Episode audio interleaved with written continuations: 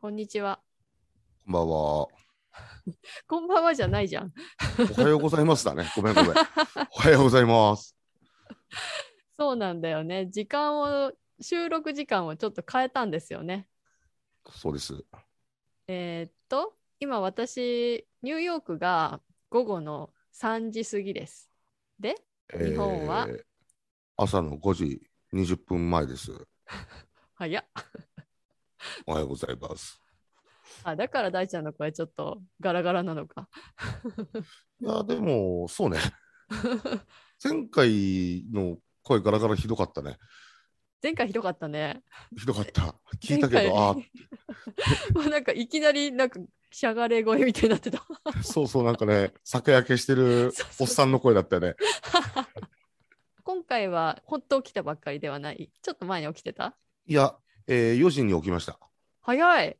じゃあ1時間もはい前に起きて準備してたの、そう、今回、音声の環境をちょっと変えたじゃないですか。そうですね。その事前調査で、ちょっと早く起きてやってました。もうさ、我々27回に、20今回ね、28回 ?28 だよね。はい。28回もやってるのに、いまだに音声の収録方法が下手くそという。まあ、やってるとなんかそれなりになんかちょっと知識も入ってきて、うん。そうしたい、こうしたいっていうちょっと素人なりのね、こだわりが出てくるから、しょうがないんじゃないでしょうか。まあ確かに。うん、だって、一応二人ともね、ちゃんとマイク持って話してるわけですからね。私結構割と最初の方からマイクあったんですけど。いや、あのーそうですよね。まさか、あの時ほどやる気にみなぎるあやなさん見たことないですけどね。あ、形から入るんだと思って。いやなんかでも一番本当に最初の最初は携帯で撮ったもんね。そうですね。なんか私がクイックタイムプレイヤーで直接はい自分の声を取って、で大ちゃんは 大ちゃんはけ私の携帯から出てくる声を 録音してたのそうだ、そうだ。だからちょっと遠い世界から喋ってるみたいな感じになってた。本当そんな時代もありましたって、まあ、27回って言ってももうまだ1年にはならないんですか？まだまだ。うん。始めたのは今年のはい。まあなんかテスト始めたのが2月ぐらいだから。ああ、もうお辞儀ですね、でも。そうだね。なんかようやく安定してきてと思ってるんだけど、それでも、もう前回も前々回も これ編集話をしちゃうと、はい。前々回は大ちゃんの声がめっちゃ小さく録音されてて、で、なんだろう、これも今回学んだんだよね。だけど、Zoom で今まで1ファイルに2人の音声が入ったものが保存される形式にしてたから、片方の声が小さいかったりすると、そのはい音声の調整がすっごい大変で、そうだよね。で、前回はその大ちゃんの声だけをこう大きくなるように一生懸命パーツパーツで上げてて。であ前々回それが。で前回は今度私の声が小さくって。まあ、そうなんですよね。あのーいかんせん、あのー録音屋さんをやってるわけじゃないんで、その、毎週毎週絶対設定っていう設定を忘れちゃうというか、そんな感じですよね。スタジオじゃないからね。そうそうそう一回切っちゃったらまた設定がなんかリセットされちゃったりとかねするしそれでなんか前回と同じ音量にしてるはずなんだけどうまく取れてなかったりとかまだまだ慣れてなくって まあ、しょうがないですよ。こればかりは。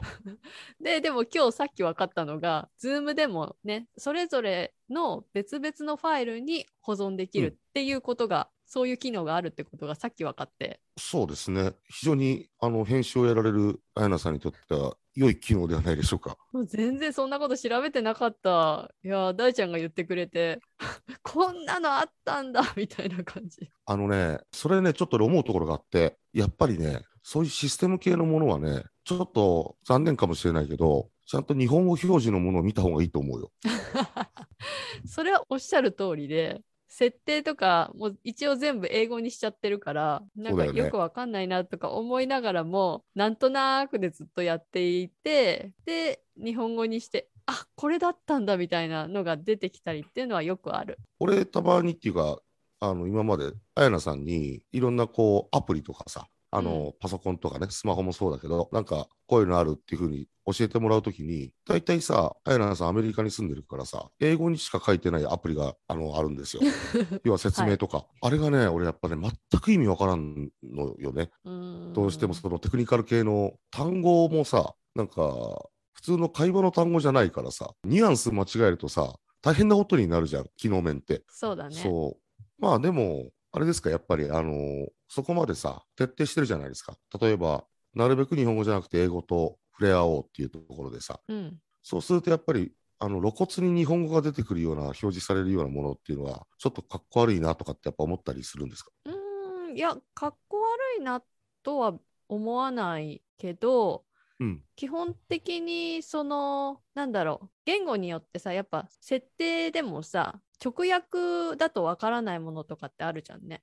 はいはいはいはい。その意味合いを日本語と英語と比べて、あこれはこういうふうに訳されるんだみたいなそこを学びたいんだよね学びたいというか、それを、を理解そこまで理解できるようになりたいっていうのがあってでだから私、まあ、仕事でもそういうことをやってるから結構言語の切り替えってもう本当にしょっちゅうするんだよね。ああ、そうなんだ。うん、で両方とも見てるは見てるんだけどうん。音の設定とかちょっとそういう収録とかそういうことってあんまりなんて言うんだろう私の意識の中でまだちょっと遠くて わかるわかる。大体こんなね、あの、言うてみれば、録音してることの方が結構びっくりな話だもんね。まあねこんなことや やるとも思わなかったからね。でもね、俺、そういった意味じゃやっぱり US キーボードにはかなり憧れがありまして、えなんで憧れてんの？すっごいシンプルなキーボードに見えるじゃないですか、デザインとして。ああ見た目ってことのかー。そう、まあ、これはね、僕のあのキーボードですけど、見て、ここのなんか情報量の多さ。それ何、えーこれは Mac 今の純正の Bluetooth キーボード。あ Mac の純正のキーボードで黒あるんだ。あるよ、今はもうないけど、うん。えっと、そう、黒あるんだよ。へえ知らなかった。え、そうなんですか？うん。あんまりなんだろう私キーボードとかマウ,、まあ、マウスは多少選んだりすることあるけどあんまり興味がないんだよね。だからそういうのを私が探してたりすると大体先生が何かしら持ってるから。そうでしょう。ちなみにだけど、あやなさん、キーボードって、MacBook のキーボード使ってんの？普段。今はね外付けのアップルのこれ多分純正だと思うよ古いけどのキーボードを使ってますほう。今のやつじゃないですか？俺、あれですよ。とは言っても、その、今見せたキーボードって、バタフライキーボードなんですよ。めちゃくちゃ使いづらくて、ああの押してるその浅さというか浅いやつ？そう。なんで、普段は、あの、あやなさんが置いてった、すっごい初期の真っ白のキーボード使ってるんですよ。うんうんあれ、めちゃくちゃ使いやすいですよ。私が置いてったのも深いやつだっけ？深いやつ。そっか深いやつだったらまあ私あんまりそんなにバタフライキーボードも自分でちゃんと使ったことないからどのぐらい使いにくいのか分かんないんだよねああ、まあそうだね。俺もじゃあ、そこまでタイピングにこだわりがあるかって言ったら、全くタイピングするときはキーボードを直視してやってますからね。本当に？そうですよ。あのキーボードってさどういうふうに打つ？あのなんて言うんだろう F と J のところに人差し指置いてうん、そう。まあ基本的にはそのスタイルなんですけど、うんブラインドタッチなんてことはできないですし、うん大体ポジションは合ってるんですよ。うん思った通りに手は動くんですけど、まあ心配じゃないですか。そっかほとんどキーボードには意識してないですか？視線は。しないですなるほど。いやでも確かにそうかもな私も多分そのブラインドタッチを学んだのってうん。大学生の時で、ほ大学生の時にこう徐々にデジタルなこう、うんうんうん環境に移っていったというかパソコンがこう、学校でも使うようになってう。はい。でその時にタイピングのシューティングゲームみたいのあるじゃん。はいはいはいはいはいはいはい。そのいっぱい出ましたね、あの時。ねえそのうん練習するためのゲームみたいなうん。タイピングを、あれに何気にハマってほだ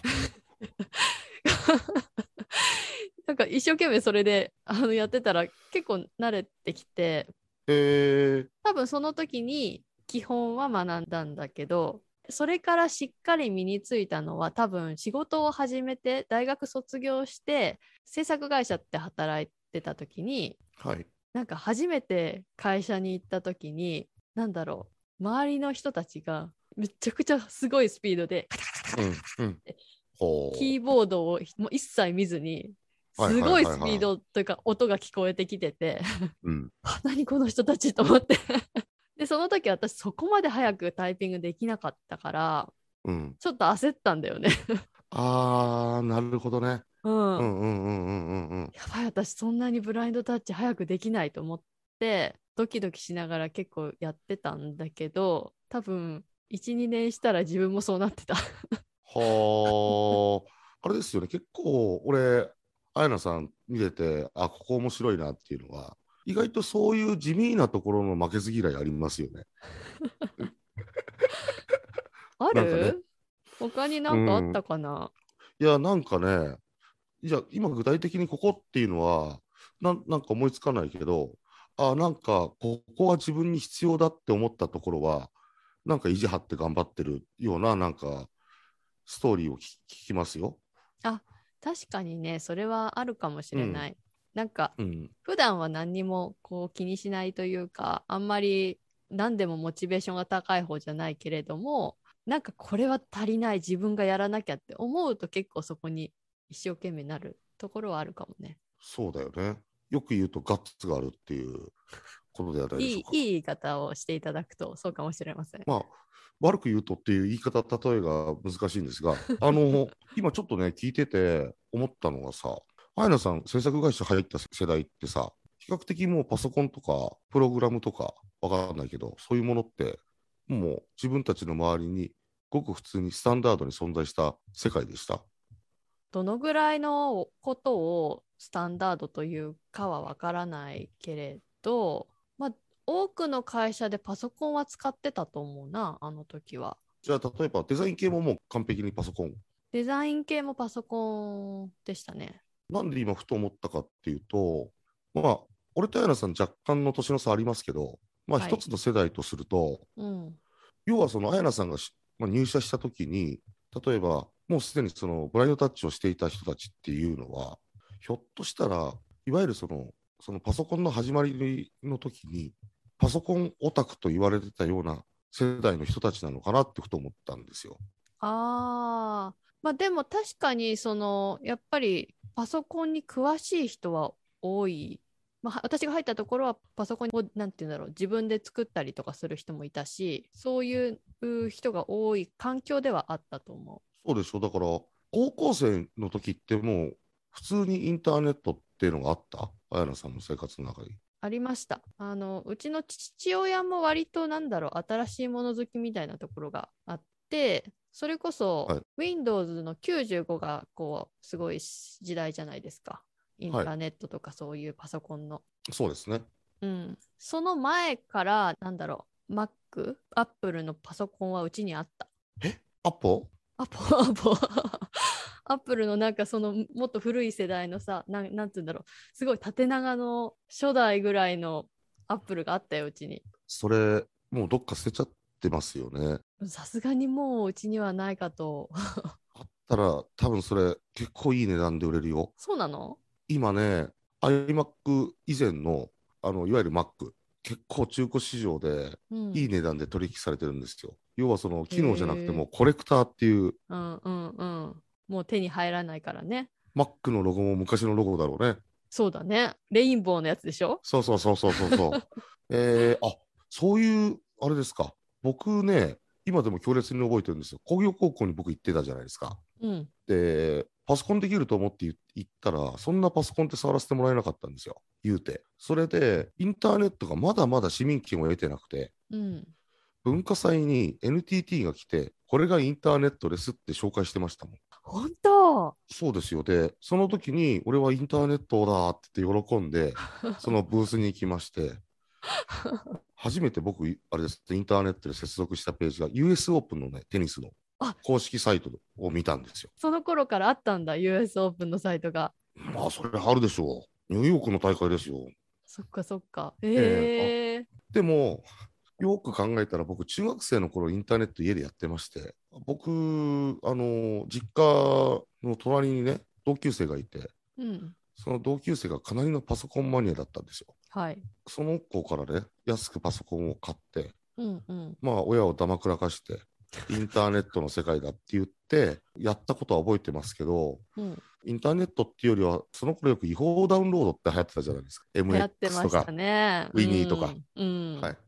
あれでひたすら違法なものをダウンロードしてたっていうことをちょっと思い出しましたね。いやーでもやってたね、その頃は。なんだろう、音楽とかも全部ね。早い話が寝る前にダウンロードして、うん朝起きてもまだダウンロードできてなかったとか、そういう時代ですよ。そうですね、その頃はねそうで。す。パソコン通信と言ってましたね、僕、その時。あの、あれでしょ？つなぐときに、ピーヒョロロロロってなるやつでしょ？そうです、そうです。あの、ファックス、ファックスと同じようなね、音がする。すいません、これ、かれこれ、もうなんか、すごい時間経っちゃいましたけど。そうなんですよね。前覧の話がそのまま伸びちゃったので、もう今日はこれで1回です。いや、あの、そう、さっき大ちゃんと収録前に話してて、こう、私の編集の時間が結構かかってしまっているので、これをなんとかしようっていうことで、我々なんかすぐ話が脱線するから。そうなんですよね。そうそうそう。だから、今回からこうタイマーを設定して、それがはいもう終わったら1回分収録終了っていうことにしようっていうことにしました。で、今私のタイマーを見ると、もう残り8分です。僕のタイマーも残り8分です。あのーすみません、今日は脱線じゃなくて、行き先を間違えたってことではないでしょうか、間違えたというか、あのーすみません、妙にその、あやなさんの入社の話を聞いたら、ブラインドタッチやってる人たちがすごいいっぱいいたっていうところで、ちょっと僕は気になってしまって、いやー、じゃあ今日はあれですね、ブラインドタッチの話ですね。いつブラインドタッチを覚えたかっていうね。いやいや、それあやなさんだけの話じゃないですか。え、だあ、そっか、大ちゃんまだブラインドタッチ覚えてないんだっけ？僕がどんな話をしてたか、え、ブラインドタッチをこう覚えたいみたいな気持ちはない？ありますよ。だって、見た目とかじゃなくて、単純に時間の省略できますよね、文章とか打つとき。うん、確かに確かに。それは思そうなんですよ。だから、だいぶ前かな、どの回で話したかはちょっと覚えてないですけど、何か書き物をするとき、僕はパソコンのキーボードよりも、ペンで書いた方が早いって話を多分、どこかでしたと思うんですよう。。あの、iPad とボールペンの話だ、きっと。おさすがよく覚えてますね。そういうことなんですよね。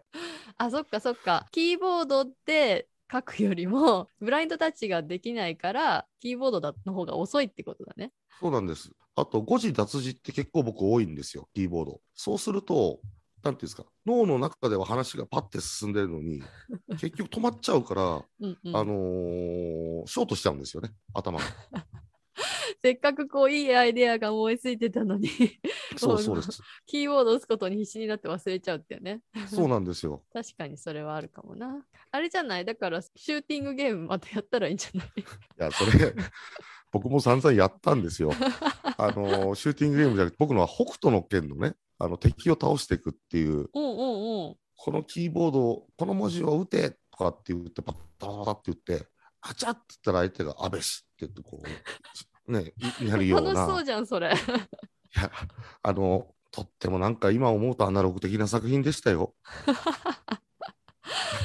まあ確かにもう20年、何年 ?20 年ぐらい前か。だから、はい、だいぶ変わってるもんね。だってあれでしょ？今多分そんなタイピングソフトなんかないでしょ？普通に皆さん子供の頃から多分キーボードに触れて。ああ、いや、でも探せば多分あると思うよ。やっぱ練習したい人はいると思うから。そうかな。僕一応、あんまり老け込みたくないなっていうか、ちょっと世代の古い人だなって思われたくない意識ってちょっとあって、まあこの見た目の寝起きのおっさんの顔を見せてる時点でなんだかとは思いますが、あの私はそれあのいつも知ってます。知ってますよね。はい。あの、スマホのフリック入力だけは俺努力して覚えましたよ。ああ、フリック入力ね。確かにあれもちょっと練習したかも、私も。あと地味にやっぱりフリック入力は英語を覚えるの結構大変だったんですよ、僕。あ、英語もやってる？フリック入力。もちろんですよ。あ、すごい。はい。英語？英語ってどういうふうに並んでる？フリッあク。出た出た。あやなさんはあれでしょ？キーボードの配列でアルファベットのキーボードにしてますよね。スマホも多分。はい。ほら、僕らって基本的に僕らっていうか僕は、あのー 僕ら、一緒くたにしたね。ローマ字入力なんかしないわけですよ。うん。スマホで。うん。だから、大体その、なんていうんですか、昔の電話機の配列のアイウェイを、あ、赤サタナの、多分ああ、今見たんだけど、そのフリック入力で日本語を入れるときに、こう縦横とかって入れるよね。そうそうそうそそれの「あ」のところっていうか、あ行に ABC があってみたいな、そういう感じか。う。そうです、そうです、そうです。え、これできるの？私、これできない。これ、これ私、全然使ってないから逆に時間かかっちゃう。いや、使う必要ないからでしょ。あいやなんか私はあの嫌なのは結局日本語は変換があって英語は変換がないじゃん。うんうんうんうん。そうすると日本語の方にしちゃうと出したくない変換の間が出ちゃはいうはいはいはいはいはい。のがすごい嫌でで必ず英語の方にしてるんだよね。あなるほど。うん、だからそのねあのキーボ私今キーボードもねほんとそれイライラしてるんだけどいつも、うん。うん。もうすっごい頻繁に英語と日本語をこう切り替えるから、うん。今使っているその切り替えの方法のせいもあるんだけど、はいちゃんとね切り替わってくれないんだよね英語と日本語が。あー、なるほど。うん、そうすると日本語のつもりで打とうと思ったのに英語になっててそれでうんなんかるわかるわかる なんか日本語のつもりで「私」とか打とうとしてなんか「わた」みたいな感じでエンター押しちゃって誰かにもなんかそのまま送っちゃうみたいなことが本当に頻繁に起きてる。しょうがないよね。だって、変な話、英語と日本語って言ったら、英語を打ってる時間の方が多いでしょ？その、システム的なものも含めて。あーどうなんだろうわかんないどっちもどっちな気もするけど。あーまあでもそこそこまでのやっぱしあれですよ。量をやってるとあれですけど僕の場合はちょっとした検索とかで英語と日本語どっちか分かんなくてとんでもないローマ字の羅列になってたとかそんなレベルですからね。いやそこね私アップルさんもうちょっとこうすごいやりやすいのをこう作ってほしいなっていつも思ってる。僕はアップルさんにもうちょっと日本語変換のあの AI をしっかりしてほしいなって思います ねデフォルトでそうなってくれたらいいよね。ちゃんと切り替えをね。はい。なんかちょっとこれ違うんじゃねえか。みななんでこれこれでこの切り替えになるのとか。あれアップルなのかな？なんかどのシステム使ってるか私も理解してないけど。俺もただバカじゃないって思う。思わず口に出しちゃうような変換出てくるときあるよね。あるよね。あるある、うん。ねえその辺がもうちょっとなんか精度が上がってくれるといいんだけどね。あやなさんとうとう30分の終着駅にたどり着きましたけど。の なりました私の方でも。じゃあ今日はあのキーボードとブラインドタッチの話っていうことで。はい。ありがとうございました。そうですね。じゃあ今日は終わり。はい。はいお疲れ様でしおた疲れ様でした